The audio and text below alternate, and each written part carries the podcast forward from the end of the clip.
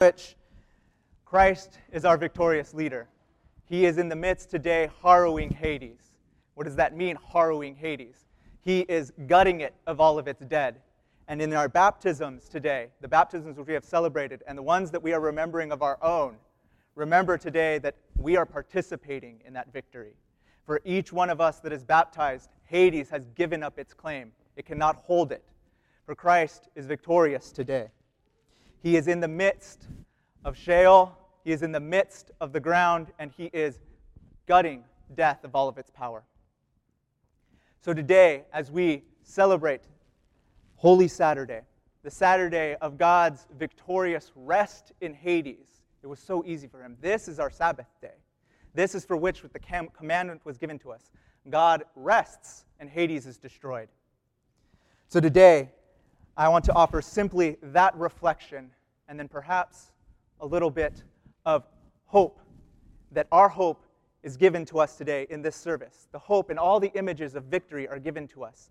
The bay leaves spread, as Father said, throughout the ground, that this, in the midst of the church temple, the midst of which you've experienced death into Christ and his resurrection, is given to you today. So as we journey toward God's holy Pascha, to his resurrection from the dead, we experience it even now in a glimpse, and we experience it now in this life, that Hades has no claim on us. Its fear, its minions, its powers, and everything that distracts us from God's victorious victory has no power.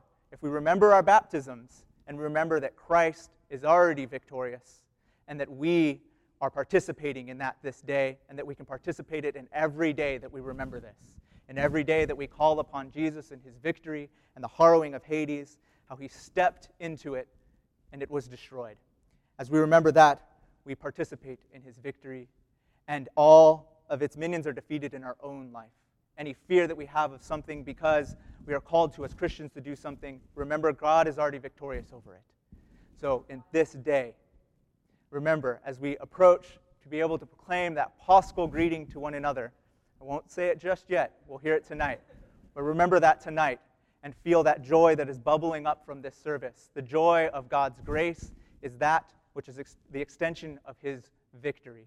That joy today, participate in it fully and relish it and cultivate it by remembering God's victory over all things. Amen.